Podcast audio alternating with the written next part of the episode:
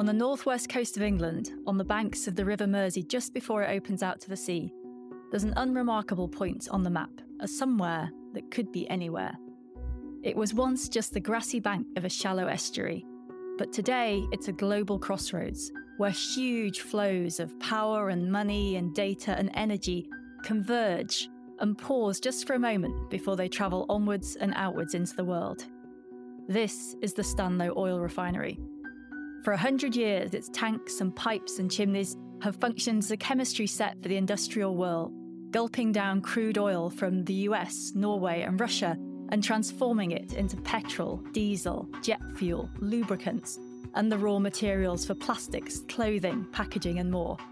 It's not just about the chemistry, but the inverse alchemy of commerce, turning black gold into power and influence. Attitudes towards that black gold have changed over the past few decades. But however much some want it gone, here it is, this refinery, chained to our industrial infrastructure, a concrete monument to Britain's deep connection to oil. If you want to understand how to move on from oil, this is a good place to start. So who owns it? What's it connected to? Who decides what happens to it and who benefits from it? How is it changing? And what's its future as we move towards a net zero world? In this podcast series, we're going to find out.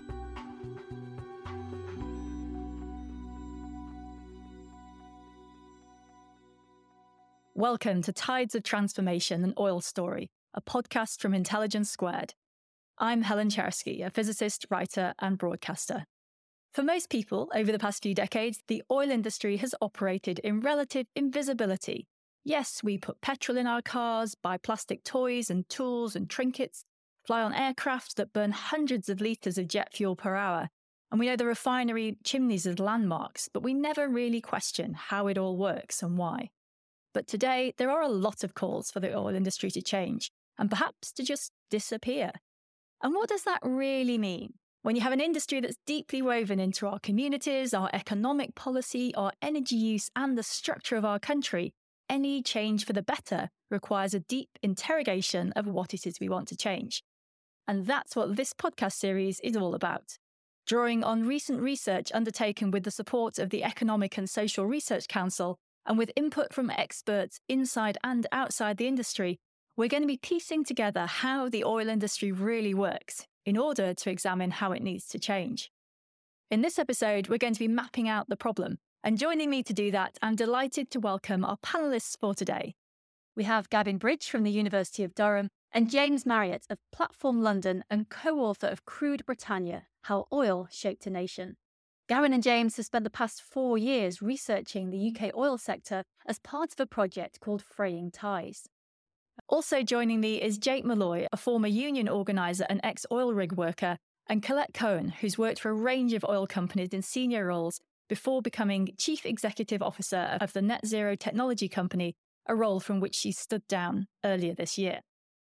So let's start by talking just a little bit more about the Stanlow refinery we heard about at the start. Gavin, why have we started here? What does this refinery represent to you? I think the Stanlow refinery is a great place to begin. What it does is it draws our attention to the multiple points of oil in the UK.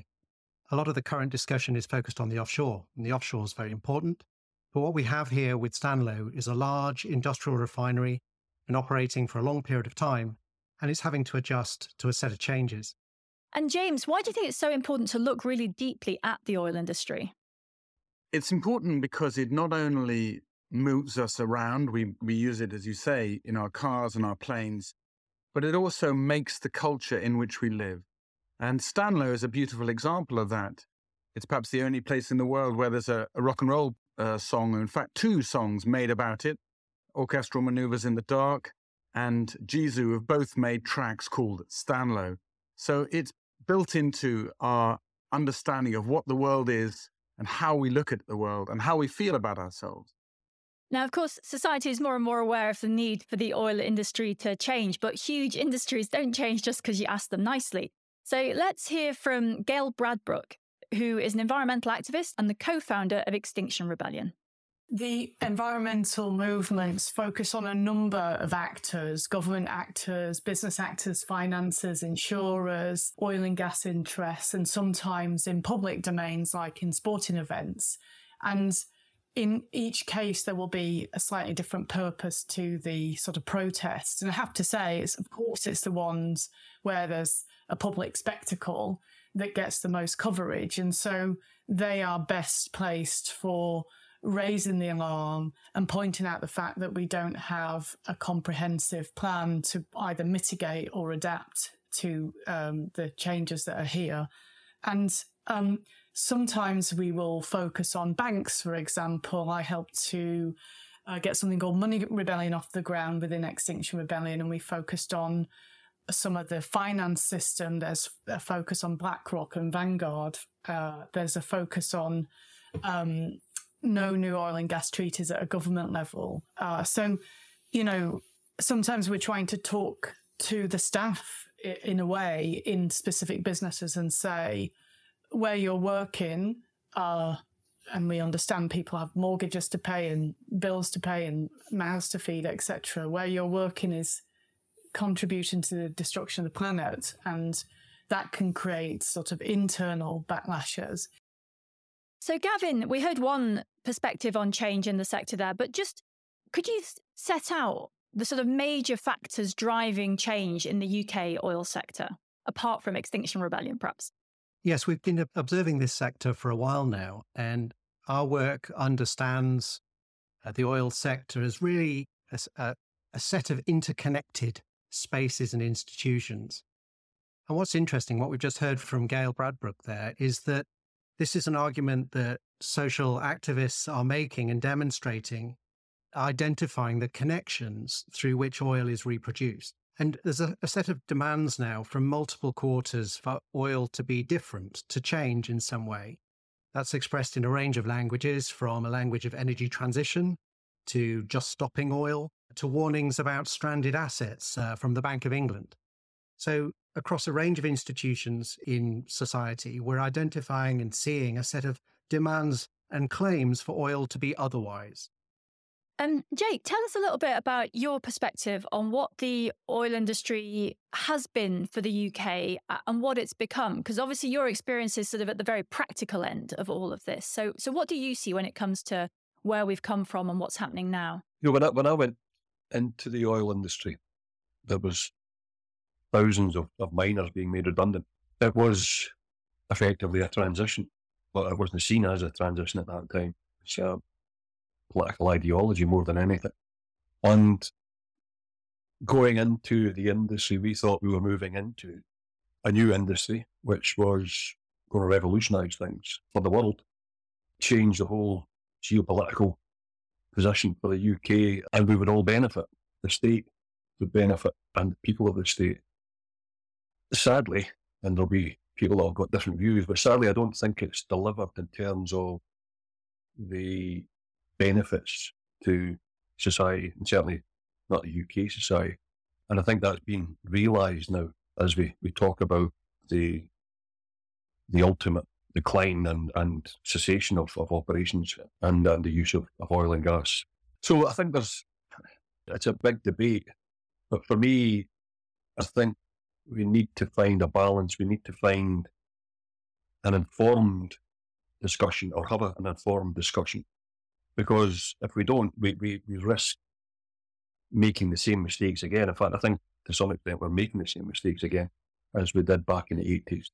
And that's why I feel we need to engage with the wider public and try and put pressure on the politicians to make this change, which will be a change which will last a lot longer than the oil and gas sector ever did. Make it work for society, make it work for the world, essentially. We'll pick up on some of those points later, but first I wanted to hear from Colette just about your perspective on how much oil matters to the UK in particular. Like, why is it this country? You know, why is this a good place to discuss it? The reality is, both James and Gavin have kind of alluded to, it's endemic. It's how you live, it's how you travel. And I think maybe some stuff we need to talk about. At the moment, 3/4 of the UK's primary energy needs are still met by fossil fuels. Over 90% of fuel for transport is still met by fossil fuels. And gas is still key for heating our electricity. And I think that's where the UK is a very interesting country to have this conversation on, because of the comments and intent we have laid out for transition and delivering net zero. We have been more vocal than many other countries. But if you look at the grid carbon intensifier right now, because it's live, 29% of our electricity has been generated by gas, 17% by nuclear, and only 12.5% by wind today, as you and I are sitting here talking. So that says that even with all of these great commitments we've made to energy transition over the last 10 years, we are still as a nation hugely dependent on fossil fuels. Where we should be having the conversation, where we should be focusing is, what are we doing to identify how we replace oil and gas? Great. Well, let's keep digging out. I mean, there's a lot to map out here, but let's get on to what the UK oil industry really is. So let's get down to some sort of fundamentals here. And to start with, we're going to hear from Martijn Rats, who's Morgan Stanley's global oil strategist, explaining to us how his job fits into the jigsaw of the UK oil sector. The oil industry consists of a large number of parties that are effectively involved in making sure that not only do we have these commodities sort of at a global basis, but that they're delivered at the right place in the right time. And what a role like mine sort of brings to the oil market is that we are sort of a cog in the clock that is the oil market, that sort of help the transparency and understanding of how the oil market works. And if that system works well, if the research analysts and the oil traders and the logistics companies and the storage companies, sort of in the big consumers and the big producers, all execute their functions sort of appropriately, then you do get, commodities like oil delivered in the right place in the right time. And so first, oil needs to be transported from the place where it's produced to a refinery. In some cases, refineries are close to where oil production is, but in some cases, refineries are close to where demand actually takes place, and that can be far away from the point of production.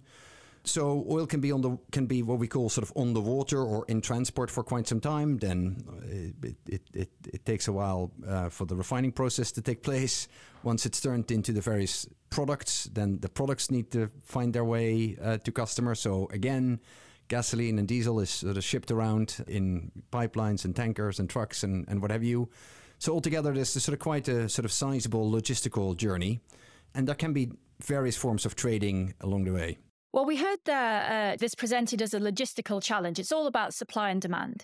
Jay, could you please just paint a picture for us of what the infrastructure of the oil industry is? You've obviously spent a career working in the places where there are pipes and tankers and rigs and ships. For most of us, that's quite invisible. Late 1980, I had no idea what I was getting into. And I landed on this monster, the Ninian Central platform. You should Google it and have a look at this monster. It was, at the time, the biggest concrete thing ever moved on the planet, with a crew there that specialises in one specific role. And then you've got all the support team around that. You've got the process, the production guys who are making sure that the oil and gas is diverted into the specific areas in the pipeline to flow on shore. You've got a hotel, catering, shipping.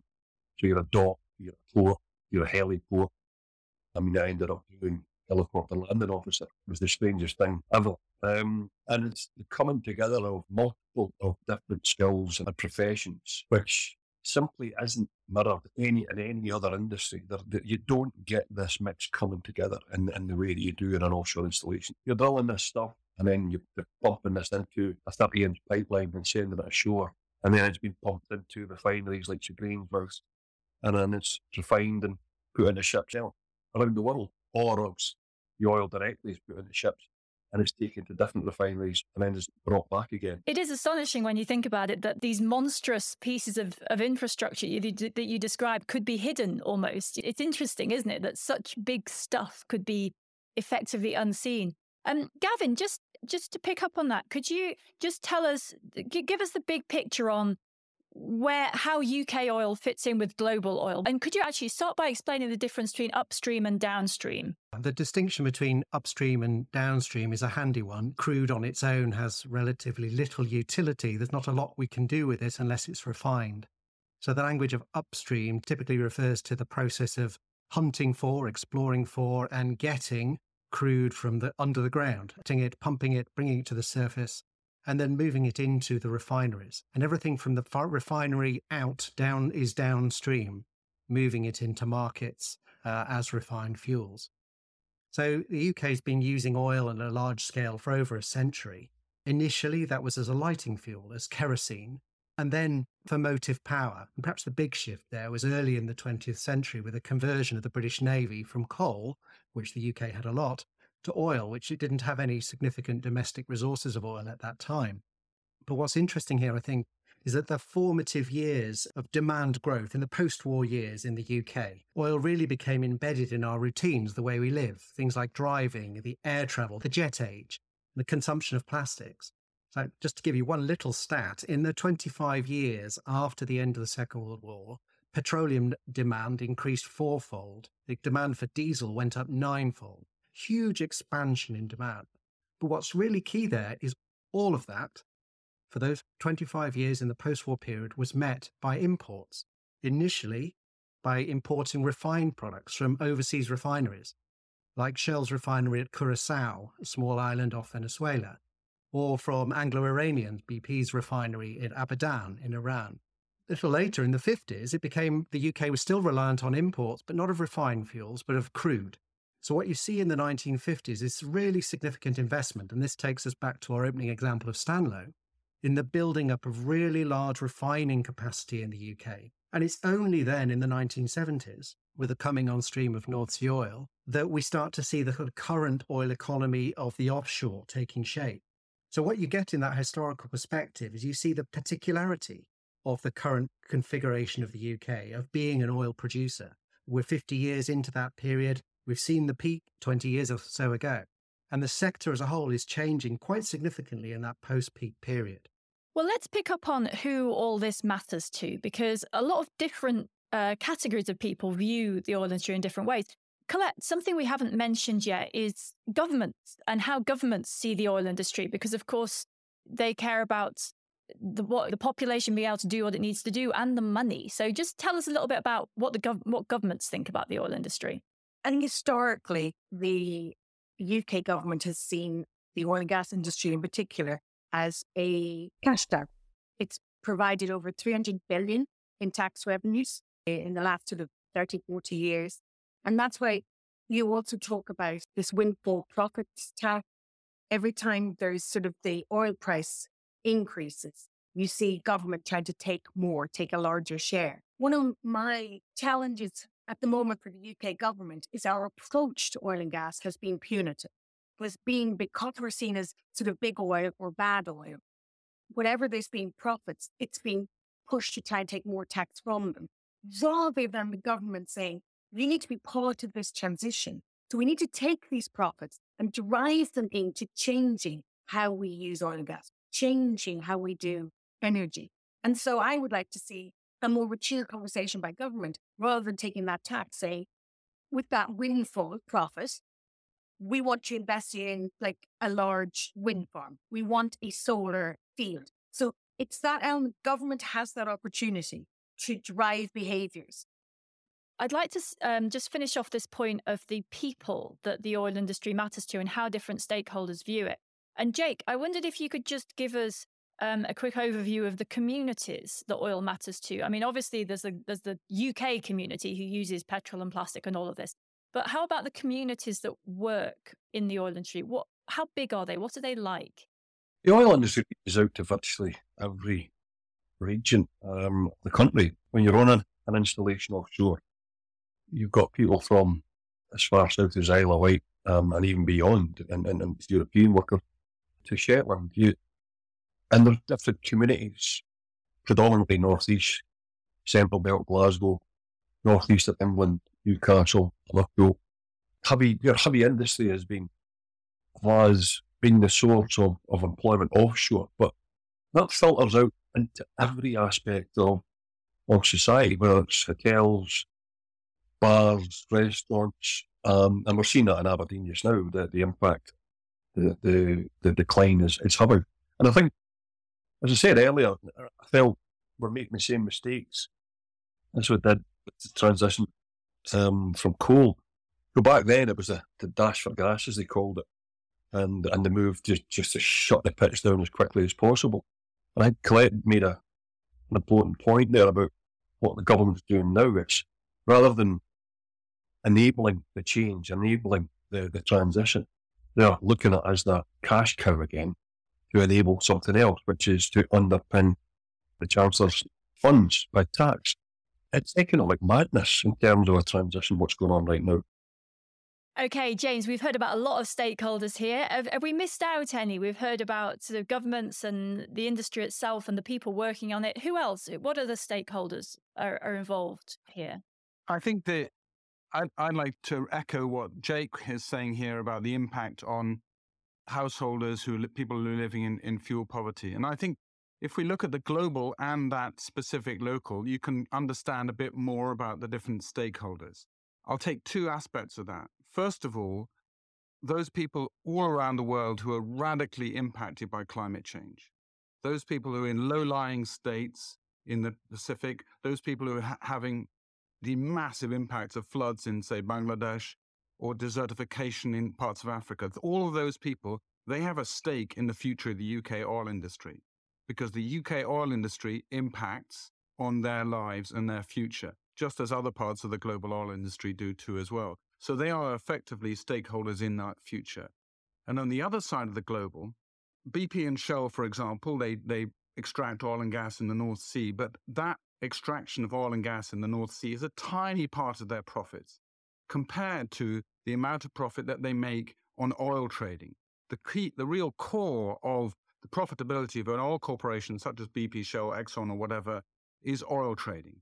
And that one of the key functions of the UK for the international oil companies is not pulling oil and gas out of the North Sea, but providing a place for oil trade. And that happens in the City of London. And that oil trade is a global concern. It's constantly active, 24/7, constantly moving between London, Singapore, Chicago, all the way around the world, all the time. It has a node here, but that node is a global node. And the people who are part of that, they have a stake in the UK as that part of that global node. And they have a key stake in the future of the oil industry. What's interesting is that their stake, i.e. the ability for the trade to reproduce profit, is in counterpoint to the stake that the people in the low-lying states and Bangladesh and so on and so forth, who have a stake in the future of the oil industry, that it should stop destroying their livelihoods and their communities. And those two aspects of the global are coexisting here in the UK. And that's part of this battle. Well, we can already see there are a lot of complications here, but let's take one of the sort of simpler aspects of this, which is the difference between upstream and downstream. And we're going to hear from Dr. Andy Roberts, who's the Director of Downstream Policy at the UK Petroleum Industry Association. He's going to tell us how separate the downstream oil sector is from the upstream in the UK. And I think he might use an acronym UKCS, and if that stands for UK Continental Shelf. Energy security to the UK government tends to mean upstream, but crude oil isn't of much use at all when it comes to servicing product demand. And we feel that it's critically important that we have a domestic refining sector. There is no other country with supply and demand at the same level as you find in the UK that is dependent on imports. Imports are important. The UK became a net importer in 2013. But, in terms of dependence on UKCS, we're not that dependent on UKCS. UK crude now represents only 20% or less of the crude slate for the 6 UK refineries. Well, I think going forward, crude is much more widely traded than finished product. The crude trading market is about 3 times that of finished petroleum products. And with an abundance of crude, we probably got more than we perhaps need going forwards. Crude producers will always try to find a home for their product. So I don't feel that we have a significant dependence on UKCS. So, Gavin, I think a lot of people would be surprised that the oil that comes out of the North Sea is not, that's not the dominant thing that goes into our cars and our own jets in the UK. Why are these two things so separate? Why is things come out of the North Sea and they go somewhere, and then things come into refineries and may get used in the UK? Why is it not all the same oil? Why are we not kind of self-sufficient? Yeah, this is a bit of a puzzle, isn't it, really? So we have really here two parallel systems.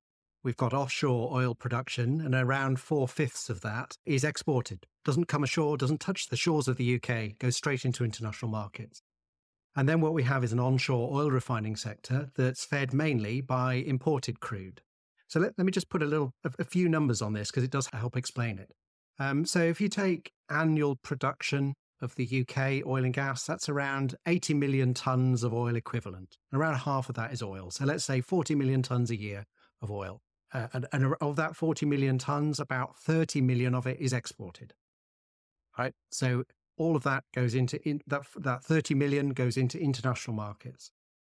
Now, at the same time as that's happening, offshore production being sold into international markets, the UK is importing around 40 million tonnes of crude a year into its refineries. Most of that at the moment is coming from Norway and the US, and it's also importing around 30 million tonnes of refined products. So that's diesel and jet fuel, and that's coming from refineries in the Netherlands, in Belgium, but also from Saudi Arabia and from Kuwait, from the US and from India. So the reason for this parallel system, there's three things to say here. The first is really to do with the quality of the oil.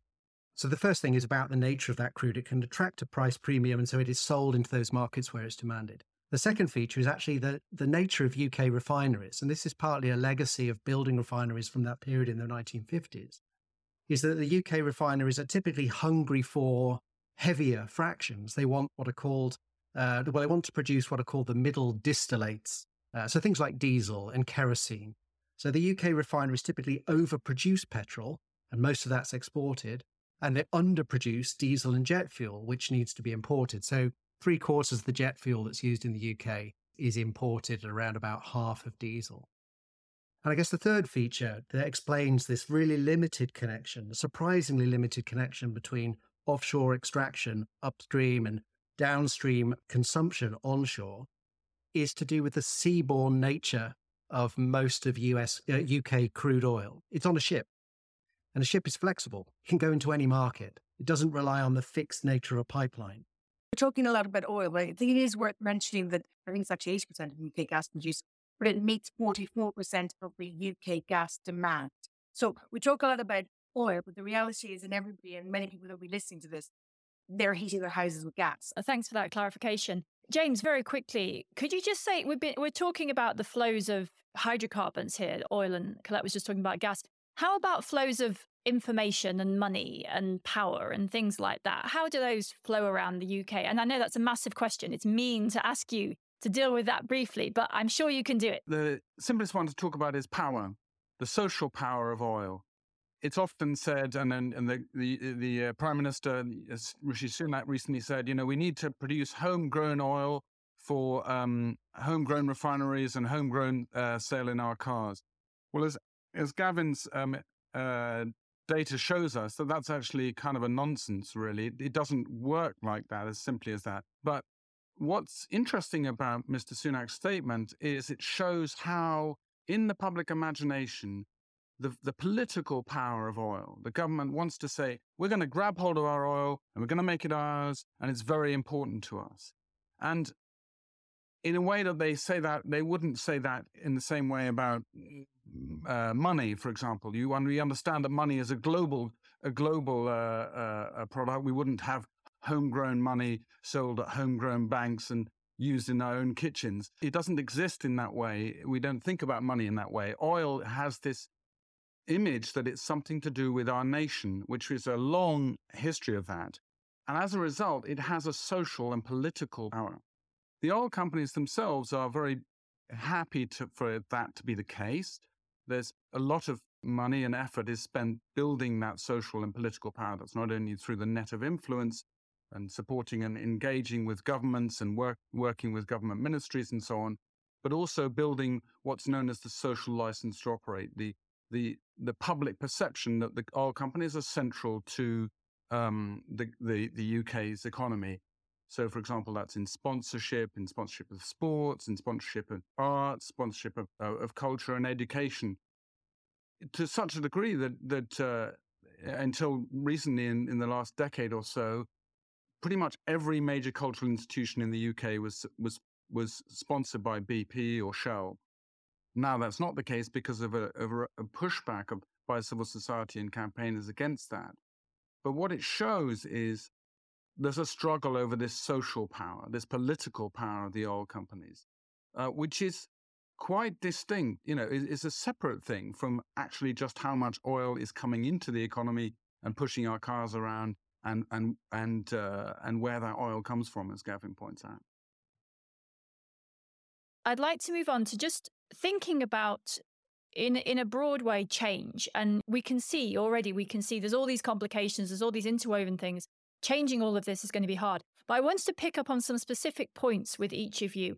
And Jake, I wanted to start with you. You described your concerns about this being a botched transition as far as the workforce is concerned. We hear a lot that, there'll be all these new jobs in wind farms and, we need to build all this stuff. There's going to be all these jobs. And there were oil workers who were doing something, so now they can just move into these new jobs. Is it as simple as that? I wish it were. The fact is it's not. And, there's been various discussions at every level about how we transition this workforce from the training needs, the skills that are going to be required. But all of that, for me, is noise, because the reality is we're doing very little at this minute in time in terms of manufacturing or the groundwork that needs to be done to enable us to do the transition. And, everything from upgrading the grid to take the electricity that we're going to be producing, the storage capacity to store electricity that's unused. All of these things are being brushed over, and not all the focus is about how many thousands of jobs it's going to be. There's not going to be any thousands of jobs unless we get a grip on the whole manufacturing piece. And I would suggest take some direct control, direct influence. If you consider the fact that 50% of the renewable energy being produced from wind turbines currently is owned and operated by state-owned companies, for the most part, Norway and Denmark. But you've got the Irish, the Germans, the French, the Chinese even are involved there. The only state that isn't involved is the UK state.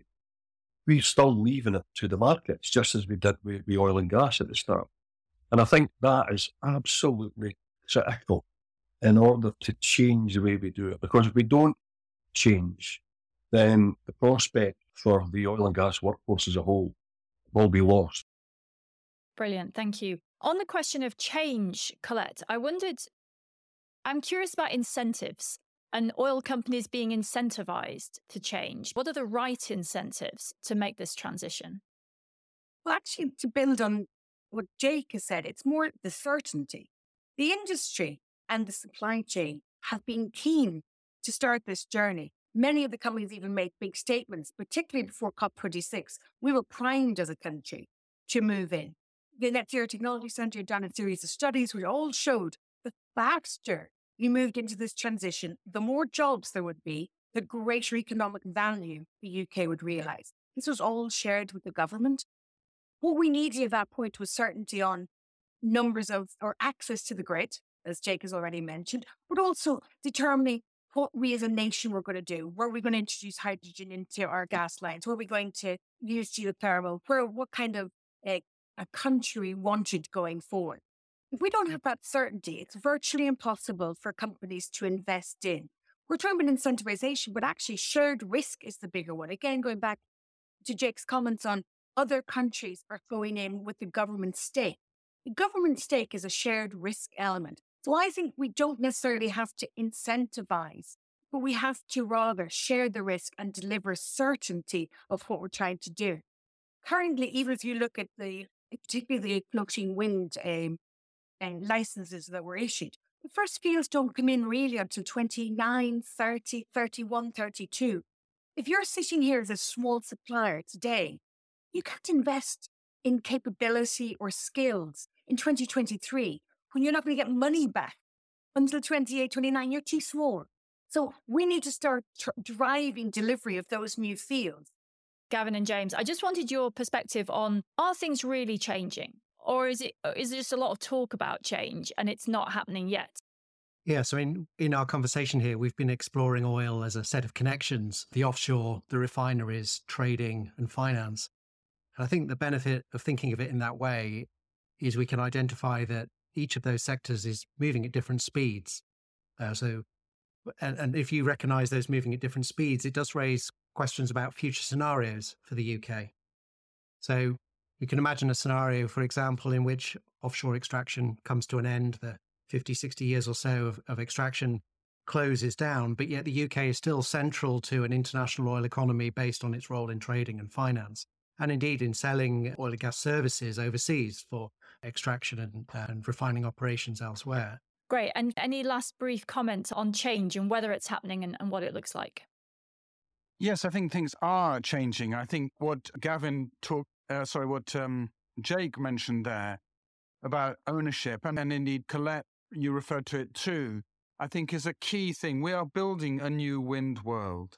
We're building a world of renewables. It's happening at a remarkable pace. The question is, who controls that world and therefore who determines that pace? I think Colette's very right when she says about the pace in which the North Sea was developed, but it's worthwhile remembering that in the 60s and 70s, it was effectively state-owned by the British state. They owned 68% of BP. They also had Britoil, and they had a very powerful impact and sway over Shell. Only in the 80s did it become effectively a private market concern. And I think that we need, once again, to have the role of the public, whether that's in the form of local communities, local authorities, or the government as a whole, to take a role in developing the wind future and make it a common wealth of wind, a wealth which is shared wealth rather than a private wealth of wind, and democratize that and take ownership of this future and move it at pace, because only that way will it move at pace.